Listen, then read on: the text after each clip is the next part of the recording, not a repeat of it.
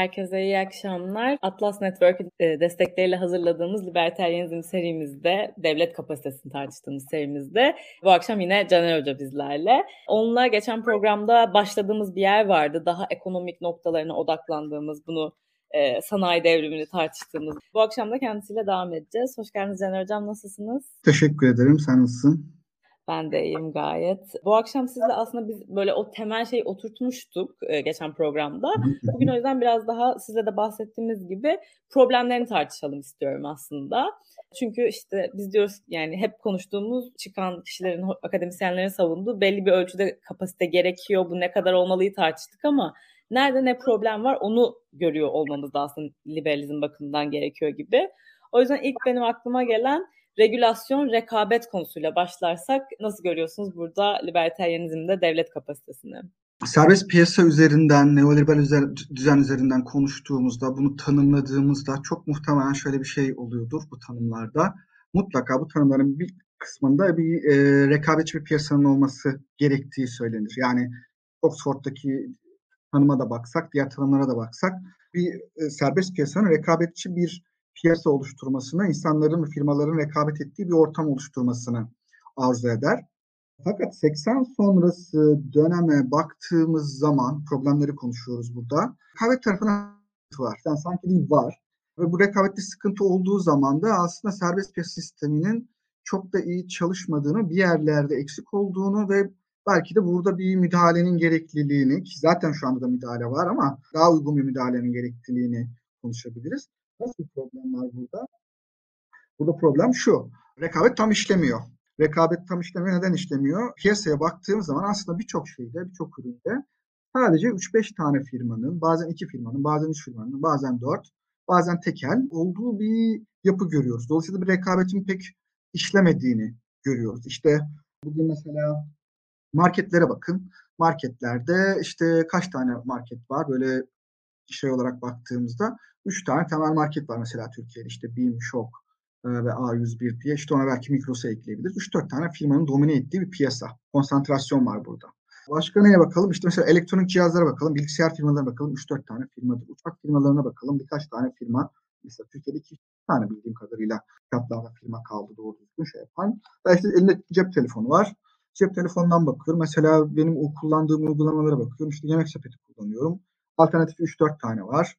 İşte bankalar var. Bankalara bakıyorsunuz 3-4 tane bankanın domine ettiği piyasa. Tüm dünyada böyle. Onun dışında mesela bakıyorum işte Telegram kullanıyorum 2-3 tane firma. Yani aslında birçok şeye baktığınız zaman sadece birkaç tane firmanın domine ettiğini, konsantrasyon olduğunu ve rekabetin çok fazla işlemediğini görüyoruz. Rekabet böyle çok fazla işlemediği zaman serbest piyasanın vaat ettiği bir takım şeyler gerçekleşmiyor. Nedir onlar? İşte rekabet olacak. Firmalar rekabet edecek. Bu rekabetten daha fazla bir verimlilik ortaya çıkacak. Verimlilikle insanların refahı artacak. Bunun dışında istihdam daha fazla artacak rekabetle. Ve de işte daha inovatif bir hal alacak. Ee, yeni keşifler, yeni inovatif ürünler ortaya çıkacak. Daha fazla insan iş bulacak ve ne eklenir? İşte daha eşitlikçi bir toplum, daha eşit bir toplum olacağız. Bunları bekliyoruz.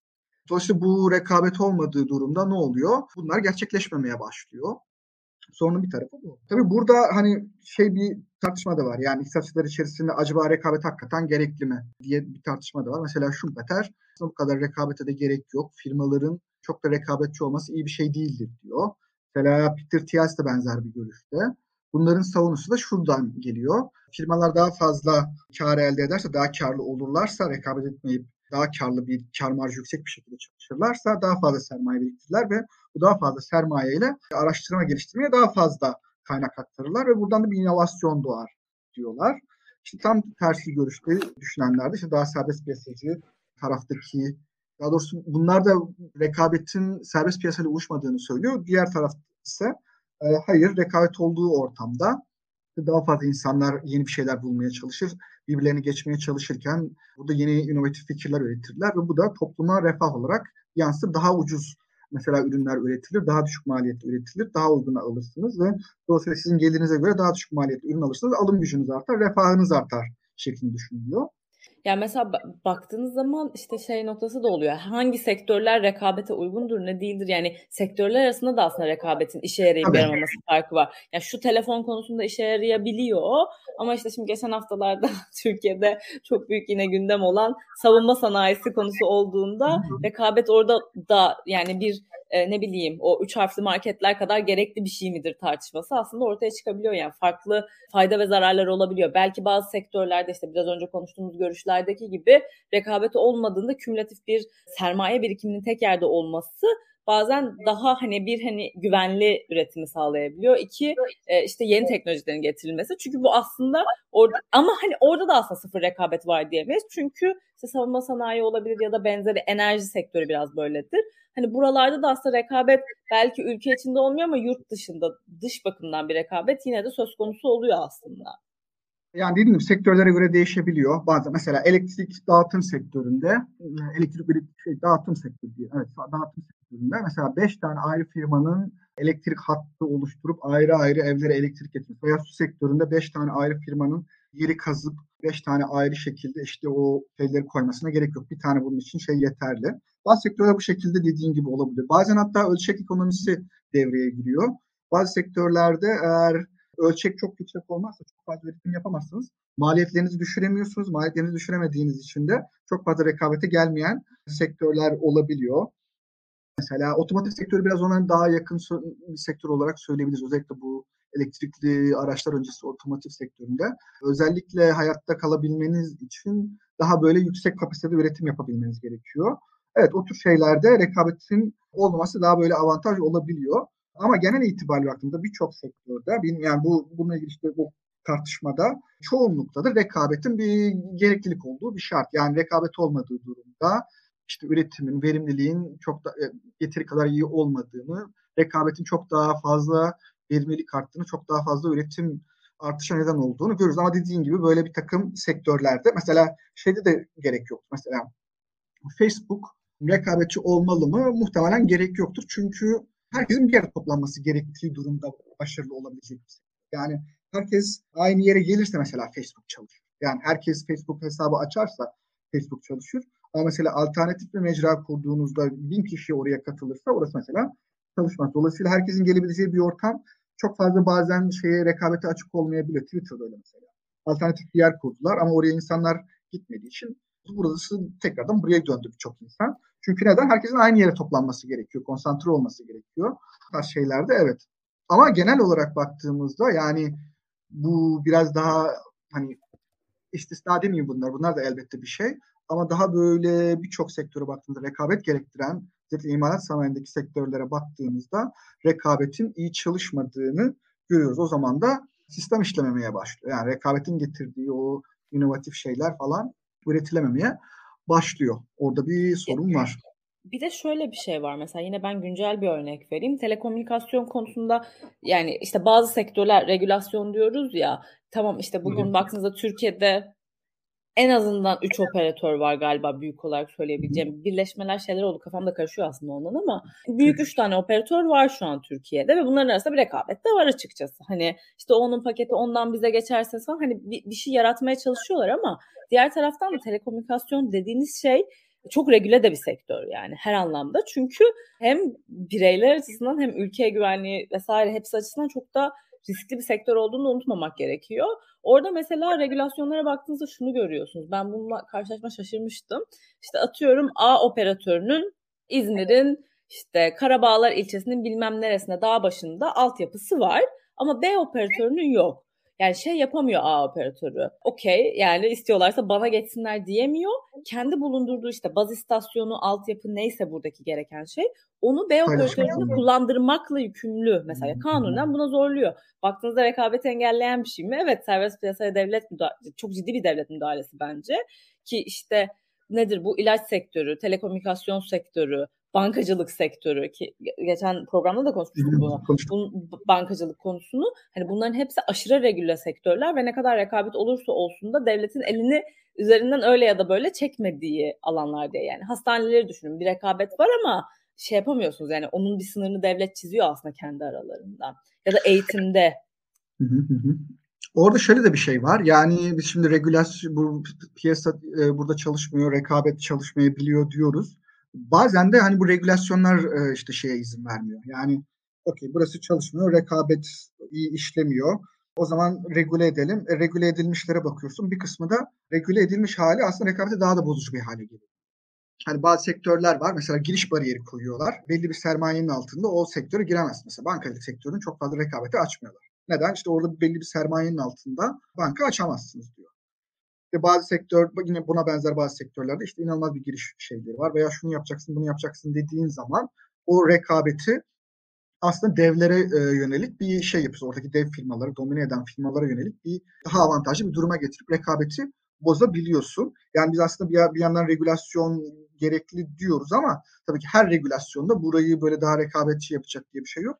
Bazı regülasyonlarda bilakis olan rekabeti daha kötüye götürüyor. Hatta burada bazı serbest piyasacılar da yani bu aslında rekabeti bozan şey aslında şey serbest piyasa değil. İşte devletin oraya bir takım çıkarlar için müdahale edip bazı firmalar lehine o rekabeti bozup onları avantajlı hale getiriyor olmasını e, iddia ediyorlar. Ben o kadar hani bu elbette var. Kesinlikle var hatta. Ama yani her şeyi de bunu açıklayacak kadar da bu olay o kadar da basit gelmiyor. Yani şeyin doğasına baktığınız zaman yani firmaların doğasına baktığınız zaman firmaların asıl amacı nedir? Karın olabildiğince arttırıp e, pazar payında olabildiğince maksimuma çekmek. Şimdi bunun için de firmalar hemen hemen her şeyi yaparlar yani. Dolayısıyla buradaki rakiplerini e, boğmaya çalışırlar. E, onları olabildiğince elimine etmeye çalışırlar. Geri gelirler onları satın alırlar. Geri gelirler onlarla birleşme gerçekleştirirler. Ve dolayısıyla yani firmaların zaten hani motivasyonuna baktığınız zaman burada rekabeti yani regüle etmediğiniz zaman, serbest bıraktığınız zaman rekabetin dominant lehine kalmaması çok mümkün değil. Yani dominant firmaların burayı bir şekilde kendini engelleyecek firmaları e, oyunun dışına atması kaçınılmaz bir kaçınılmaz bir durum. Yani şirketlerin yapısı öyle çalışıyor.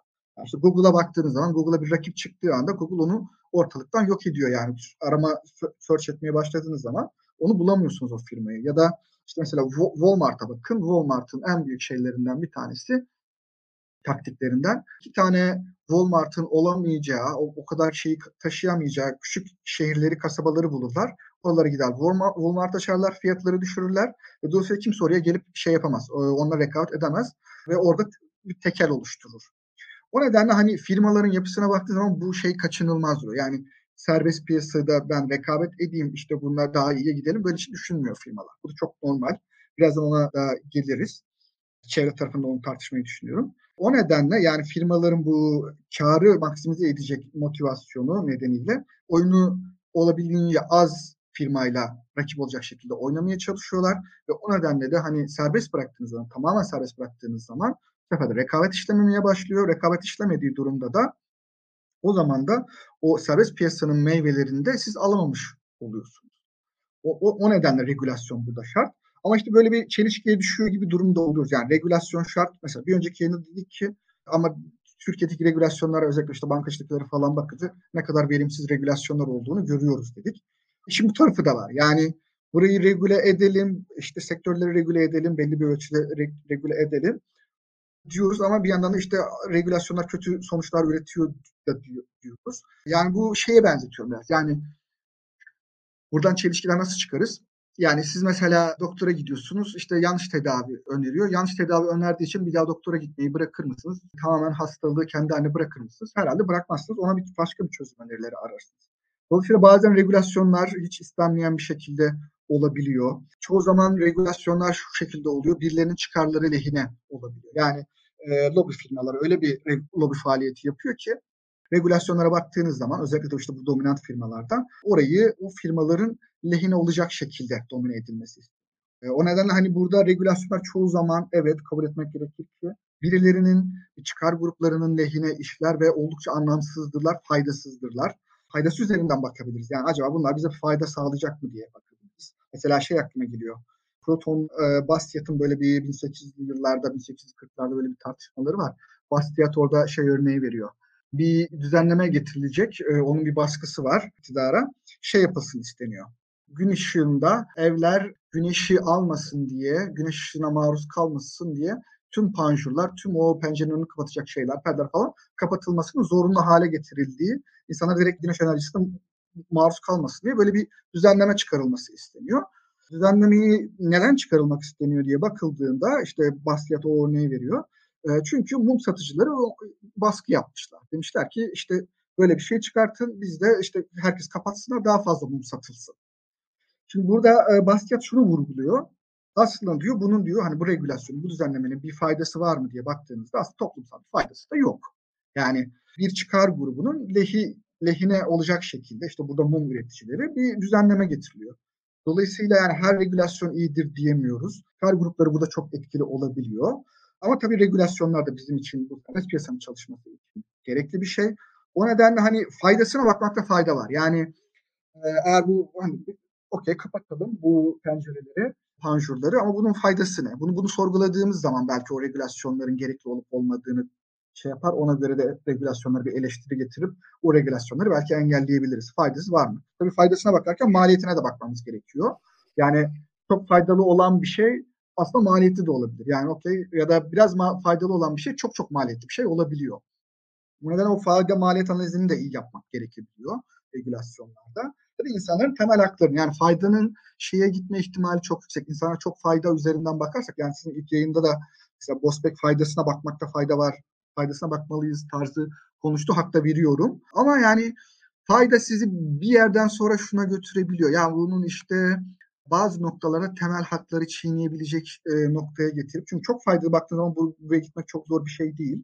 Bunun maliyetine bakıyorsunuz, ediyorsunuz falan, faydasına bakıyorsunuz. Bazı temel hakları falan da çiğneyebiliyorsunuz. Mesela örnek vereyim. Carter zamanında Amerika'da şey çıkıyor. Engelliler yasası çıkartılıyor. Engellilere şey yasası çıkartılıyor. Bu toplu taşımalardan bu insanlar da diğer insanlar kadar faydalanabileceği şekilde bir toplu taşımaların düzenlenmesi gerekiyor. Yani işte onlara ona göre onlara göre koltuklar ayarlanacak. Onların o rahat binebilmesi için düzenlemeler yapılacak falan. Fakat bugün işte New York hala New York metrosuna falan bir baktığınızda mesela şey görülüyormuş. Hala bu düzenlemeler yapılmamış. Hala engelli insanların bir kısmı o metroları falan kullanamıyorlar. Neden kullanamıyorlar?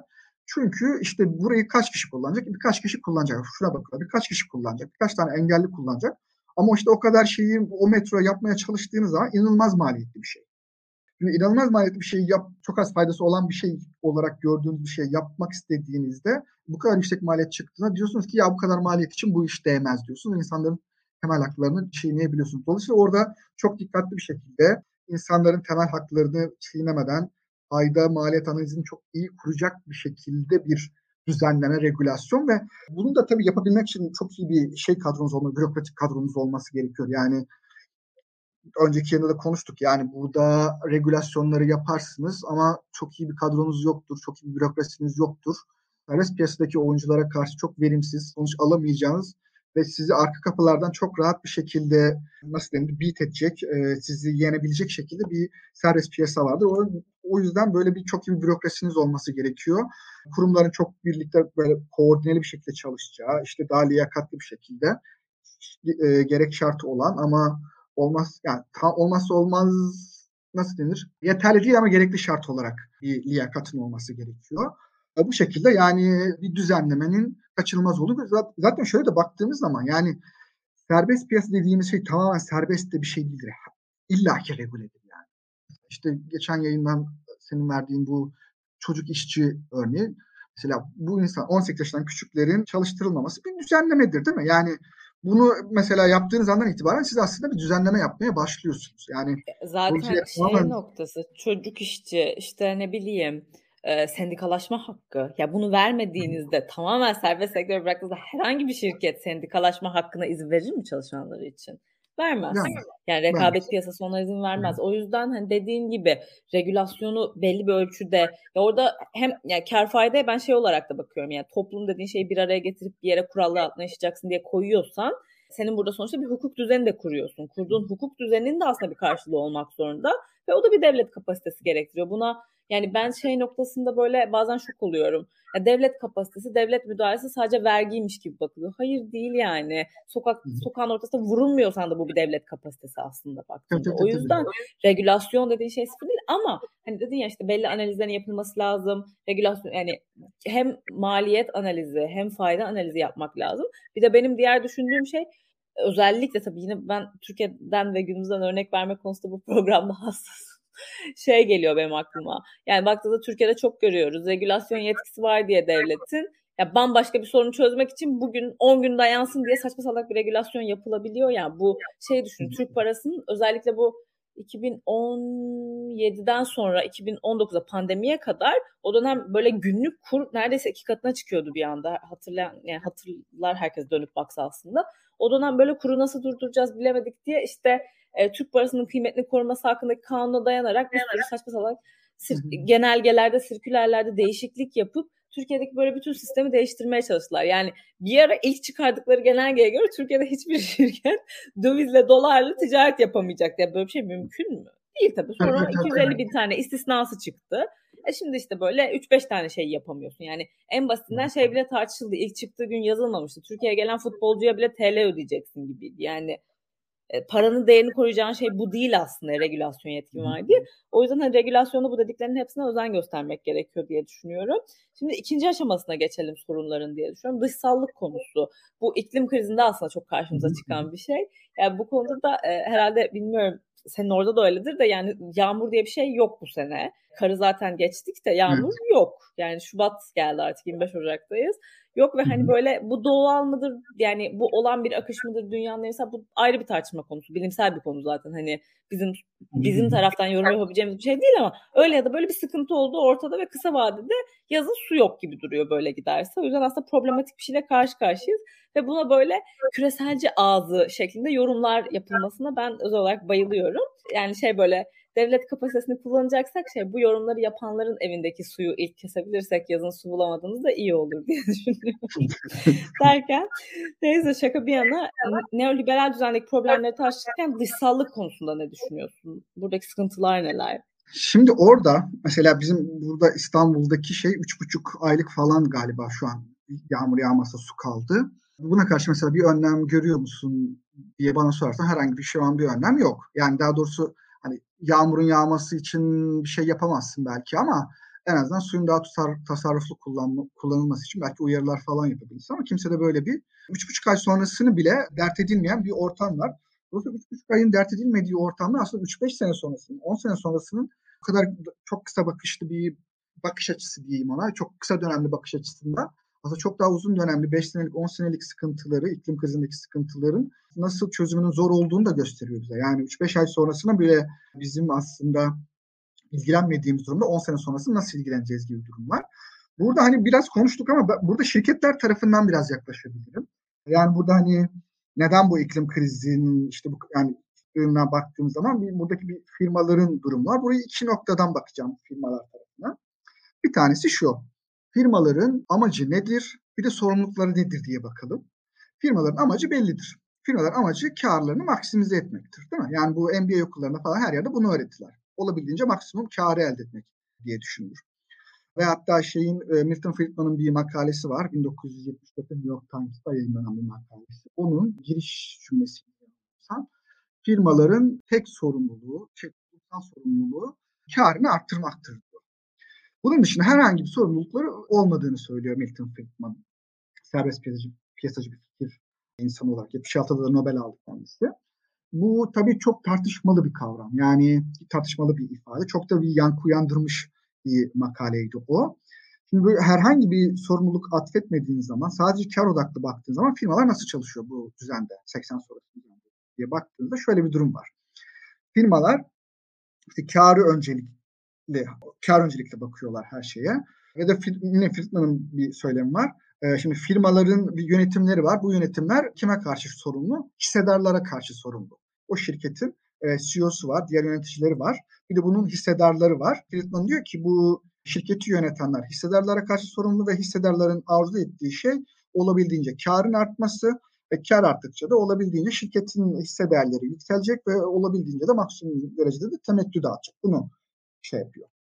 Dolayısıyla ahlaken de diyor e, sizin diyor yönetenler olarak göreviniz şeyi memnun etmek, hissedarları memnun etmek diyor. Şimdi sizin e, tek sorumluluğunuz kar elde etmek olduğunda ve tamamen e, hissedarları memnun etmek olduğunda tamamen kısa bak kısa dönemli bakış açısına geçmeye başlıyorsunuz. Diyorsunuz ki burada benim için önemli olan ben olabildiğince maksimum kar elde edeyim. Toplumsal bir herhangi bir sorumluluğum da yok. E, toplumsal sorumluluğum olmadığı zaman da şu oluyor. Ben istediğim gibi çevreyi kirleteyim. Bunun sürdürülebilirliği falan benim için önemli değil. Çünkü ben kısa dönemli olarak buradayım. Yani ben 3-5 sene sonra, 10 sene sonra bir CEO olarak burada olmayacağım ve burada ben 10 senelik bir kariyerim varsa bu kısa süreli kariyerimde burada olabildiğince karı maksimize edeceğim. Benim sorumluluğum şeye, hissedarlara. So, topluma karşı bir sorumluluğum yok. Dolayısıyla herhangi bir şekilde bu işin firmaların sürdürülebilirliği, yani ürettikleri şeyler o senin e, bir önceki yayında söylediğin yani bunu bu şekilde devam ettiği zaman iklim krizi çıkacak. İklim krizi çıktığı zaman siz üretim yapamayacaksınız diyoruz ya biz bunlara. Dolayısıyla burada bir sürdürülebilirlik sorunu var. Fakat bu sürdürülebilirlik sorununu aslında bu insanlar o kadar dert etmiyorlar. Çünkü sistem 80 sonrası sistem bunlara ve o liberal bakış açısı, o tamamen serbest piyasa bakış açısında bunları göz ardı edin. Önemli olan sizin için kısa dönemde karı arttırmaktır diyor. O zaman da ne yapıyorsunuz? Maliyeti başkasına yüklüyorsunuz. Yani başkasına yüklüyorsunuzdan kastım şu. Dışsallık burası tam devreye girdiği nokta. Siz bir üretim yapacaksınız. Bu üretimden şu bir çevre kirliliği var. Bu çevre kirliliğinin tüm maliyetini siz üstlenmiyorsunuz. Ne oluyor? Aslında tüm topluma yayıyorsunuz bu maliyeti. İşte bundan 10 sene önce çevreyi kirleyenlerin bugün maliyetini hep beraber biz yavaş yavaş şey yapmaya başlıyoruz. Dolayısıyla bir burada bir şey difüzyonu var. Yani maliyet difüzyonu var. Bir, kişi, bir firma çevreyi kirliyor fakat onun etkisini maliyetini herkes karşılıyor. Dolayısıyla bunu böyle yaptığınız zaman çok daha karlı bir mantıkla işletmiş oluyorsunuz.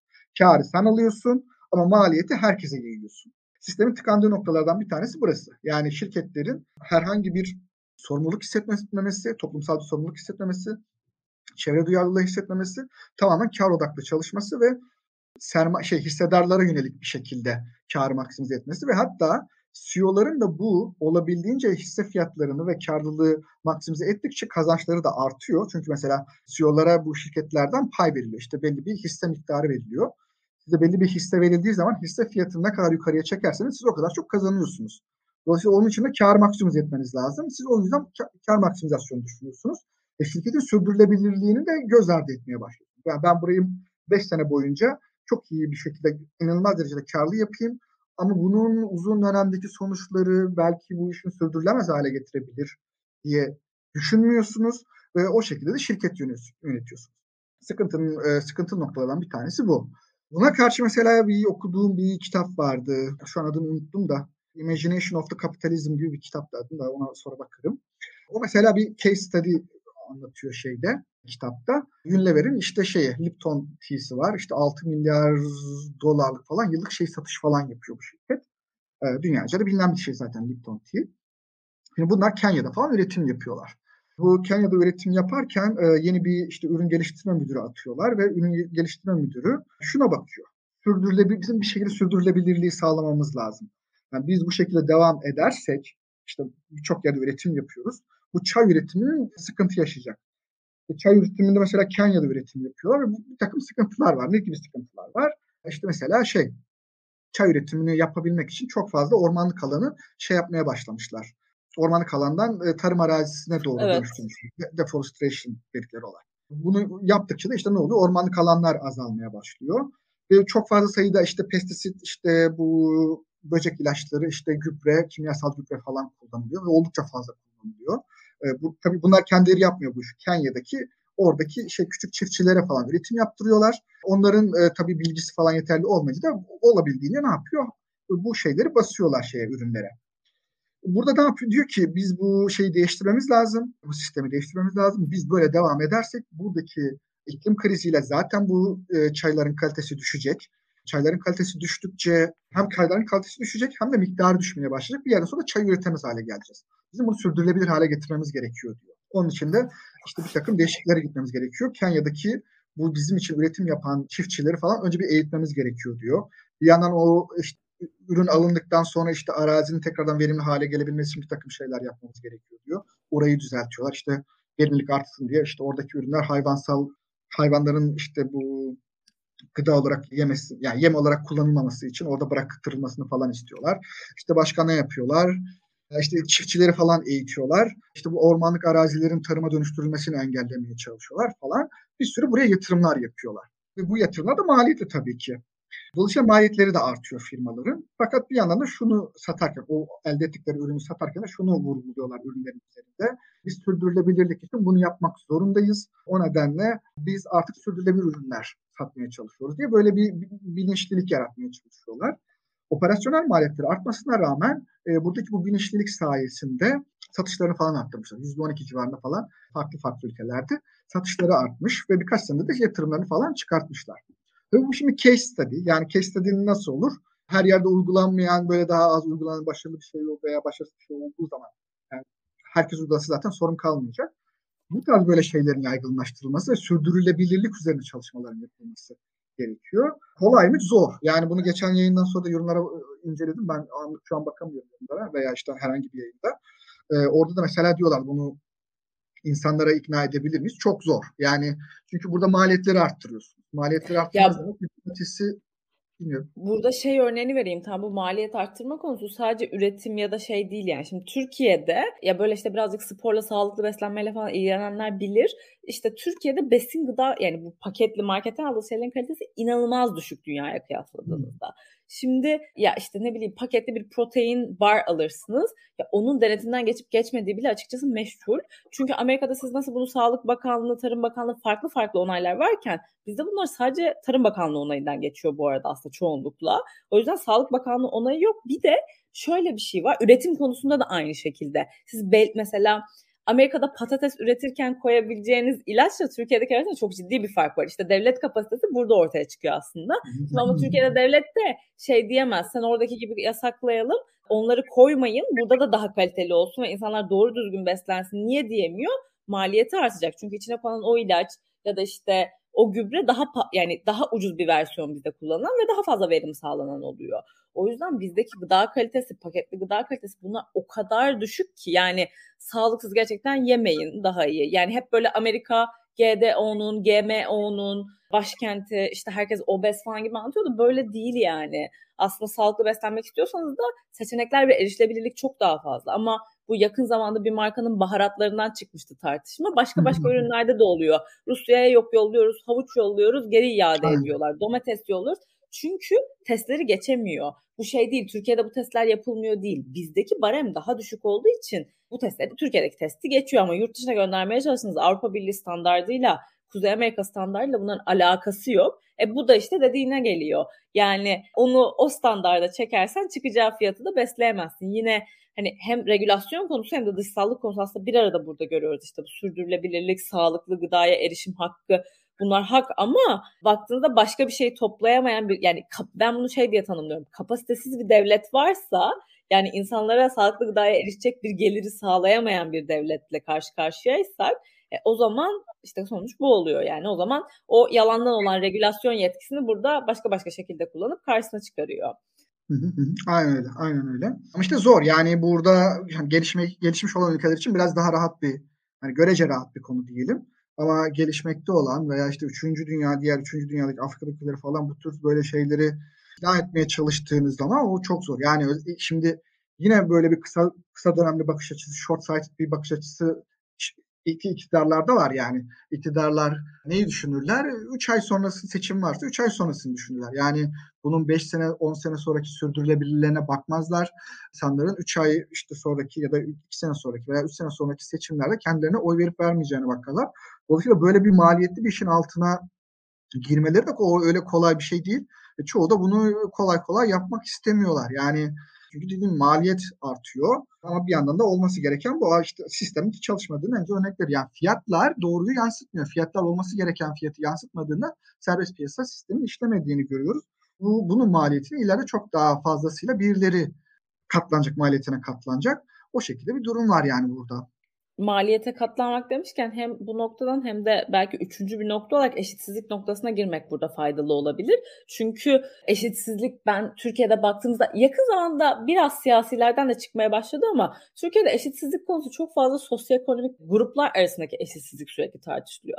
Aslında şu an Türkiye'nin geldiği noktada e, Türkiye'nin demeyeyim dünyanın geldiği noktada var da bizde de çok açık olduğu için Türkiye'den örnek verdim ama nesiller arası, kuşaklar arası adalet, eşitsizlik sorunu da aldı başını gidiyor. Tam bu dediğin şey aslında. Yani bugün biz 3 ay sonrasını düşündüğümüz ya da işte Lipton fark etmez herhangi bir firma. Kakao bunun çok büyük bir örneğidir Nestle işte.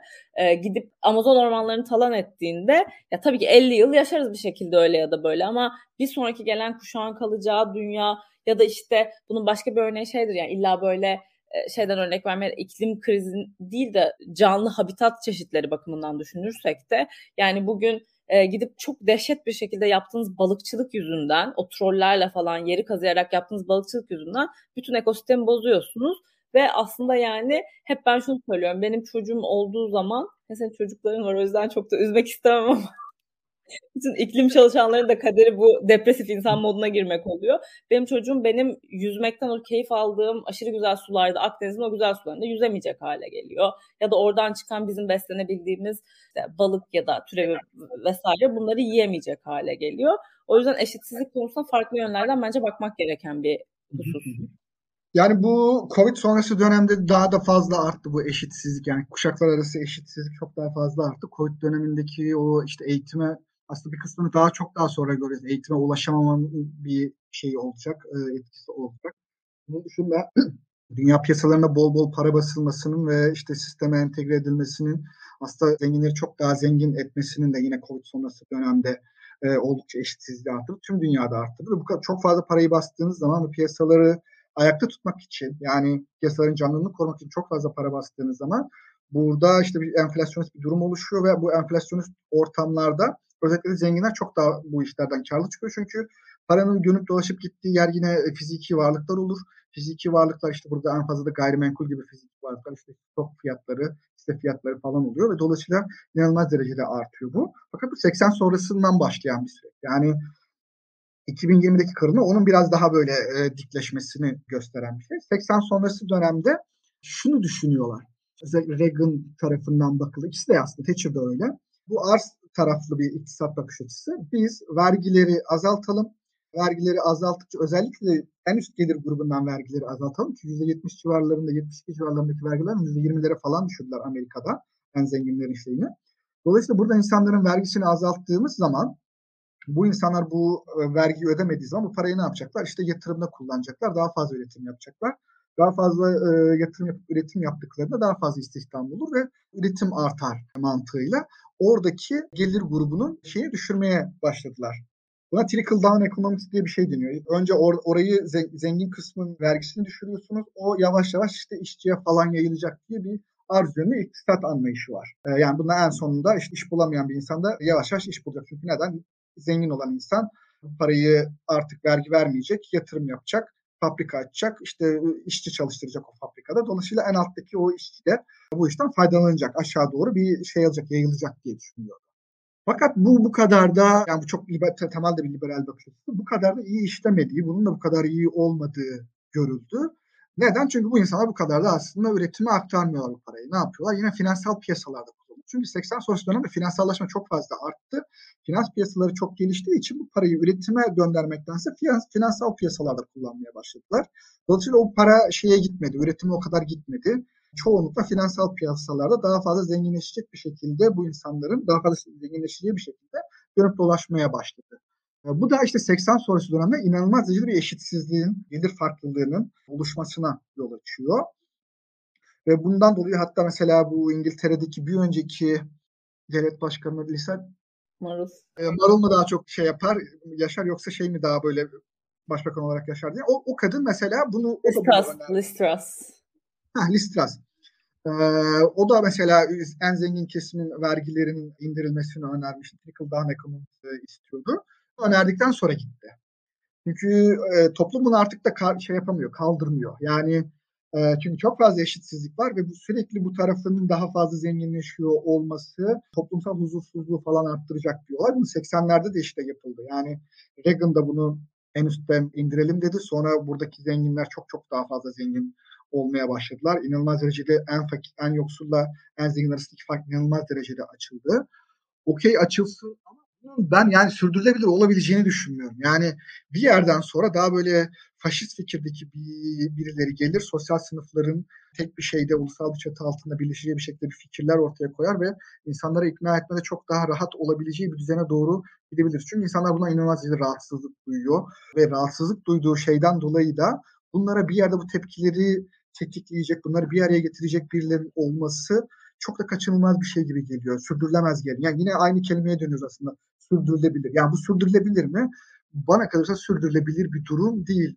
O nedenle yani bu insanlar için yani en zengin insanların da güvenliğini tehdit edecek. Yani evet ya yani ben bunu hep söylüyorum ya bu örneği şey böyle yakın zamanda gittiğim için en net örnek oluyor benim için. Geçen programda söyledim bilmiyorum ama işte Güney Afrika'ya gittim ben yakın zamanda ve şeye gittim Johannesburg'a gittim yani Cape Town falan biraz daha iyi ama Johannesburg'a en, en şey olduğu yerlerden bir tanesi değil mi? E, gelir gelir adaletsizliğinin en yüksek olduğu yer dünyada bu arada. O yüzden de dünyanın en güvensiz yeri. Yani böyle bakıyorsunuz yani şey var böyle kilometrelerce golf sahaları var. İşte içeri bakıyorsunuz Range Rover'lar, Porsche'lar ama bütün dışarısı elektrikli tel, köpek koruma. Bütün evlerde. Ya sokakta bir tane insan evladı yürümüyor yani. Hani vatandaşı olsun, turist olsun. Ülkeye giderken dedikleri şey sokakta yürüyemezsiniz. Sokakta yani 5 dakikalık bir mesafeye bile kesinlikle yürümüyorsunuz. İşte Uber ya da alternatif Bolt dediğimiz benzeri uygulamalarla araç kullanmak zorundasınız. Yani toplu taşıma kesinlikle binilebilecek bir şey değil. Bilmiyorsunuz. Ben şunu hep diyorum yani gelir adaletsizliğini belli bir dengeye getirmek için vereceğiniz vergi o hoşumuza gitmediğini düşündüğünüz vergi aslında güvenliğinizi satın almak. Çünkü diğer türlü gerçekten insanlar aç yani. Mesela şey, şeye çok şaşırmıştım ben. Trafik kuralı ya hiç kimse kırmızıda durmuyor falan. Ben çok hani niye niye var o zaman kırmızı falan diye sormuştum şoförlerden birine. Devlet yani bayağı bildiğiniz trafik kurallarında şu yazıyor e, kontrol et ve geç. Çünkü kırmızı ışıkta durduğunda arabanın gasp edilme ihtimali daha büyük bir risk olarak görüyorlar trafik hmm. kazasından. O yüzden hani özellikle de böyle akşam saatlerinde falan kesinlikle beklemiyorsun, geçiyorsun yani. Çünkü hani biri gelip camını kırıp her şeyini alabilir. İşte Uber çağırdığınız restoranda kesinlikle araç gelene kadar siz restoran dışına çıkarmıyorlar. İçeride bekliyorsunuz, plaka kontrol ediliyor ve öyle biniyorsunuz. Ve hani böyle baktığınızda bu ad, inanılmaz bir şey gibi geliyor. Yani Türkiye'de böyle bir şey yok. Ben özellikle her yere yürürüm. Bunun sorununu da pek yani yaşadığım şehirlerde en azından Türkiye'de büyük şehirlerde yaşadım ama böyle bir sorun çok yaşamadım yani. Kötü mahallesinde de girip yürüyebilirsiniz. Değişir tabii işte şimdi birazcık demografik yapılarla birlikte ama e, yine de e, ben böyle bir şey ilk kez gördüm ki çok seyahat ederim yani farklı kültürlü şeylere. O yüzden o gelir adaletsizliğinin sonucu dönüp sizi buluyor. Yani siz yani bir de diyorsun işte bu adaletsizlik açıldıkça açılıyor. Bunun en büyük şeylerinden biri de şu. Türkiye'de bunun güzel bir örneğidir. Yani benden bir önceki nesle kadar mahallenizdeki bir okula gidip siz işte doktor, mühendis, avukat ne olacaksınız olup tırnak içinde kullanıyorum bunu sosyal sınıf atlama lafını bunu böyle gördüğümden değil ama hayat kalitenizi sınıf atlayacak bir hayata erişebiliyordunuz. Yani işçi bir aileden geliyorsanız siz işte avukat olup hayat standartınızı yükseltebiliyordunuz. Ama şu anki Türkiye'de hani benim zamanımda da eh diyeceğim ama şu an baktığımda çocuğunuzu yollayabileceğiniz 10-15 tane okul var. Bunları anaokulundan itibaren bunlara sokuyorsunuz ve bu bile size bir şey garanti etmemekle birlikte bu olmazsa olmaz gibi bir algı oldu ve gerçekten de çok zorlaştı her şey. Ve buna da kim gidebiliyor? Kümülatif olarak 2-3 nesildir parayı biriktirmiş olan. Yani 3. kuşağa geçenler gidebiliyor artık bu okullara. Çünkü fiyatlar da hani inanılmaz. E böyle oldukça ne oluyor? Daha da ayrım açıyor. Çünkü eğitime erişim sadece bir kesimin, gerçek ve nitelikli bir eğitimden bahsediyorum tabii ki. Sadece bir kesimlerin de e, diğeri eğitime de erişemiyor. Eğitime erişemediği için meslek edinmesinde de sıkıntı var. Çünkü onun da önünü kapattık işte. Pek çok yani bazı ülkeler bunu belki de iyi sağladığı için sistem işliyor. Almanya örneği hep verilir. Ya siz illa gidip avukat mühendisi olmana gerek yok yani. İsviçre'de duvar boyayarak da güvenli bir hayat elde edebilirsin ve bu aslında aşırı zenginler için de bir güvenlik sağlar. Çünkü sen aç değilsin. Ama bu gelir adaletsizliğinin yarattığı eşitsizlik dediğin gibi ben de sürdürülebilir olduğunu düşünmüyorum. Nereye kadar açılabilir ki de? Yani 10 kişi trilyoner olacak ve trilyoner az bile biliyorum ama işte her neyse. Benim sıfırları sayamadığım kat trilyon neyse. Onu olacak ve geri kalan herkes de sürünecek mi? Bu böyle gidemez. Çünkü en basitinden bir hizmet sektörü çok zenginlerin de bir hizmet sektörüne ihtiyacı var ve o hizmet sektöründe açlıktan kırıldığı bir dünyada o insanlardan sizin al- hizmet alırken güvenceniz olmayacak. O bile bir aslında denge unsuru yaratacak piyasada bence. Yani bir şey vardı.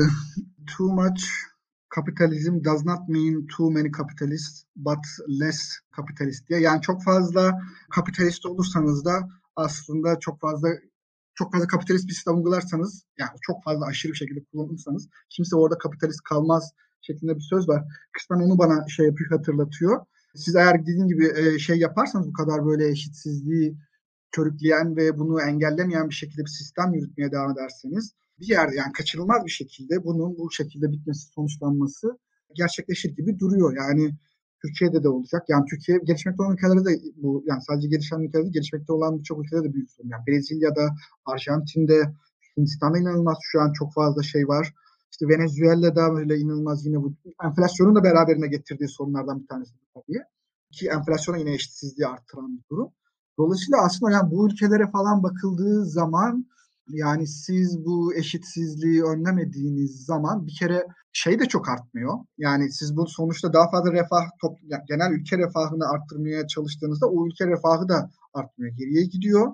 Artı yani bu insanlardan almayalım, bu insanlar daha iyi kullanır dediğiniz şeyde, sistemde aslında işlemiyor. Bunun mesela IMF'de bir şey vardı. Bir çalışması vardı. Beş kişinin yaptığı bir çalışma. Aslında en zenginleri değil de yoksul ve daha böyle orta kesime verdiği zaman ki IMF'de hani bu normalde hani şey bir kurmuş 80 sonrası daha böyle Washington konsensusunda yer alan daha böyle serbest piyasa sistemini savunacak bir kuruluş olarak onun böyle bir o tarz bir kuruluş olmasına rağmen diyor ki hayır yani bunu daha ziyade yoksul kesime ve orta özellikle orta direkt kesime verdiğiniz zaman aslında çok daha böyle üretim artıyor.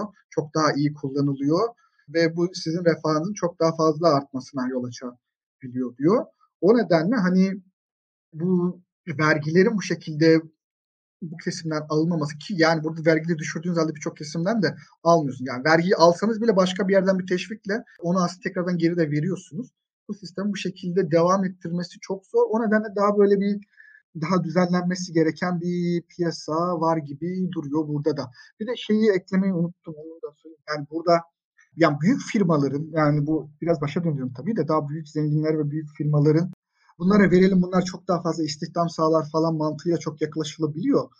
Ama yani bu, bu istihdam konusunun en uzman kişileriyle falan böyle bunların kitaplarını falan okuduğunuz zaman göreceksiniz startup firmaları çok daha fazla şey yapıyor.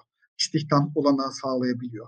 Yani o küçük firmalar dediğin işte berberler, restoranlar falan kendi şeyleri hacimleri işte size'ları doğrultusunda çok daha fazla istihdam sağladı. Dolayısıyla buraların çok daha fazla kullandığında, kaynakları çok daha fazla kullandığında çok daha fazla istihdama katkıda bulunduğu ve üretime çok daha yukarıya çektiği görülüyor. O nedenle hani buradaki bu piyasa sisteminin mevcut neoliberal sistemdeki çalışmadığı ve müdahalenin gerektiği, gerekeceği veya bir yerde bu eşitsizlik olarak gözüküyor. Evet gerçekten. Ya yine böyle ne kadar ne konuşuruz ikinci yayında demiştik ama yine bir, bir saati bulduk. Bu arada şöyle bir yorum gördüm. Afra'nın Türkiye şartlarında 16 senede 250 bin doları çocuğun eğitimine harcayacağıma bu paraya 3-5 ev alıp kira geliriyle geleceğini garanti ederim. Şimdi bu benim hassas olduğum bir konu. Buna hiç katılmıyorum. E, eğitim eğitimdir her yerde.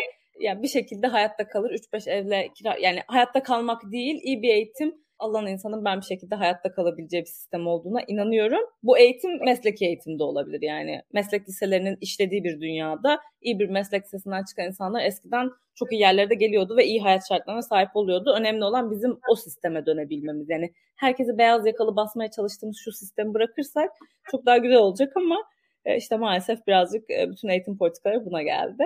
Bu hassas noktam olduğu için karşı çıkıp buna. Orada ee, sanırım sadece eğitime de bakmıyor insanlar. Yani biraz da oradaki çevreye falan o, o da bir evet. Yani nasıl bir çevrede çocuğunu büyütmek yani daha güvenli bir ortam, daha böyle çocuğu daha yukarı çekebileceğini düşündükleri bir ortam onun için insanlar özel okullara ya, gönderiyor. Kesinlikle. Bu arada ben hani böyle şey, ben yüksek lisans seviyesine kadar bütün hayatını özel okullarda okumuş o nadide kesimden biriyim. Ama yani Robert Koleji ben Türkiye derecesiyle kazandım. Koçu da Türkiye derecesiyle kazandım ama hani şey ya ben Robert'te öğretilen matematikten falan bahsetmiyorum zaten. Verilen hayat görgüsü, kitap okuma becerisi, bir şeyleri yorumlama ve tartışma, sorgulama kabiliyeti. Bunu veren okullara verilen paraya sonsuza kadar ben kefilim şahsen. E, ama öyle bir param yok o yüzden benden istemiyorum. Ya mesela Galatasaray Lisesi de böyledir ya hani Galatasaray Lisesi'nin 250 bin dolar üzerinden bakar mısınız? Yani o kadar param olsa hiç bakmam Galatasaray Lisesi'ne çok rahat bir şekilde bakmam. Çünkü orada ya tabii şu anki imkanda ayrı bir şey bu paranın olup olması ama hani velev ki var o param hani eğitime hani. vereceğim işte Ferrari'mi alırım işte ya da evimi alırım noktasında ben hala eğitime verilsin taraftarıyım. ya biliyorum Gürhan Bey, yani Gürhan Bey de bu arada gayet eğitime katılan biri ama bu çok tartışılıyor. Benim üzerimden de ben Robert'le oldukça tartışıldığı için Yeri gelince açıklamak arada bir bundan dolayı geliyorlar galiba değil mi? Eleştiriler böyle evet, sen rahat Bana çok geliyor. Değil. Ama yani çok çok sağ olsun ailem hiçbir zaman bunu hiç hiç consider etmedi. Yani hiç değerlendirmedi bile böyle bir şeyi. Eğitime verilen hiçbir şeyin yani olan ölçüde tabii ki yani her şeyin sınırsız ölçüsü var dünyada gitmenizde ama olan da eğitim harcanan paranın hiç şey yapılmadı. Keşke bunları harcamak zorunda kalmasak. Yani eskiden düşününce daha az okul varmış da hepsi parası olan da Robert eğitim seviyesinde eğitim veriyordu. E şimdi maalesef yok işte. Öyle. Öyle orada işte yani eğitimin bu şekilde olması yine devlet kapasitesinin zayıflaması o geç. Yani geçen yılda bu Daran Hocam olduğunu verdiği için örneğindeki gibi devlet yapısının şey kapasitesinin zayıflamasından kaynaklı olan bir durum var ortada.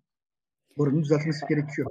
Yani biz bu yayınlarda e, şeyi konuştuk sürekli böyle bir sanki serbest piyasa sürekli Hank diye birisi var şeyde Cambridge'de bir kalkınma ekonomisti. Onun e, bir kitabı vardı. Kapitalizm hakkında size anlatılmayan 23 şey diye bir kitabı var. Kitabın giriş sözünün şeyinde ön sözünde kapitalizm bazı eksiklerine rağmen dünyanın şu ana kadar keşfettiği en güzel sistemdir diyor. Tamam mı? Ondan sonra da bir başlıyor 23 madde boyunca yerden yere vur. Yani hiçbir şeyini bırakmıyor ya. Öyle bir eleştiri, öyle bir şey bırakıyor. Öyle bir e, ağır ithamlarda bulunuyor ki öldü yani zaten. Yani okuduğunda kapitalizm, serbest piyasa ölsün, ölsün, lanet olsun diyeceğim bir şekilde bir şey vardı onun. Yani ilk başta böyle ön söze bakıyorsun. Aa herhalde en sevdiği şey yani serbest piyasacı, inanılmaz serbest piyasacı diyorsun. Sonraki şeylerde baktığında da adam bitiriyor yani 23 maddede kendi düşüncesi içerisinde. E şimdi burada da bir sürekli bir serbest piyasanın negatif taraflarını falan konuştuk. Sürekli böyle bir sanki şeytan inanılmaz derecede kötü falan. Yani o yani şu açıdan baktık devlet kapasitesinin zayıflaması var. Bu devlet kapasitesinin zayıflaması bir takım sorunların ortaya çıkmasını, serbest piyasanın çözemediği, kapasitenin de zayıf, devlet kapasitesinin zayıf olduğu durumlarda bir takım sorunlar ve bunların acil çözüm gerektirdiğini düşünüldüğü için bu devlet kapasitesi kavramı tartışılıyor. Dolayısıyla biz burayı sorunları üzerinden konuştuk. Yani faydaları üzerinden konuştuğumuzda orada da bir sürü yayınlar yapabiliriz ama şeyleri bir takım problemler üzerinden konuştuğumuzda sürekli sanki böyle hiç iyi bir tarafı yokmuş gibi bir manada çıkabilir. Öyle bir şey yok. Ben hala bir serbest piyasanın yani tamamen bir serbest piyasa yine yok da bir serbest piyasanın hala en iyi sistem olduğunu düşünüyorum ama tabii ki bu sisteminde bir takım eksikleri var. Biz bu eksikleri üzerinden konuştuğumuzdan dolayı sanki şey gibi oldu böyle bir hiç de iyi bir şey yok mu kardeşim bunun diyecek bir noktaya gelmiş olabilir mi? Hayır sadece problemlerini konuştuğumuz için bu şekilde. Yoksa bence de hala yani Çank'ın dediği gibi içlerindeki en iyi sistemin bu olduğunu düşünüyorum. Diyerek kapatabiliriz belki. evet ben de hala serbest piyasacıyım. Çok teşekkürler hocam. Dinleyenlere de teşekkürler. Yorumlar için de çok teşekkür ben ederiz. Teşekkür ee, önümüzdeki haftalarda görüşmek üzere. İyi akşamlar diliyorum. İyi akşamlar.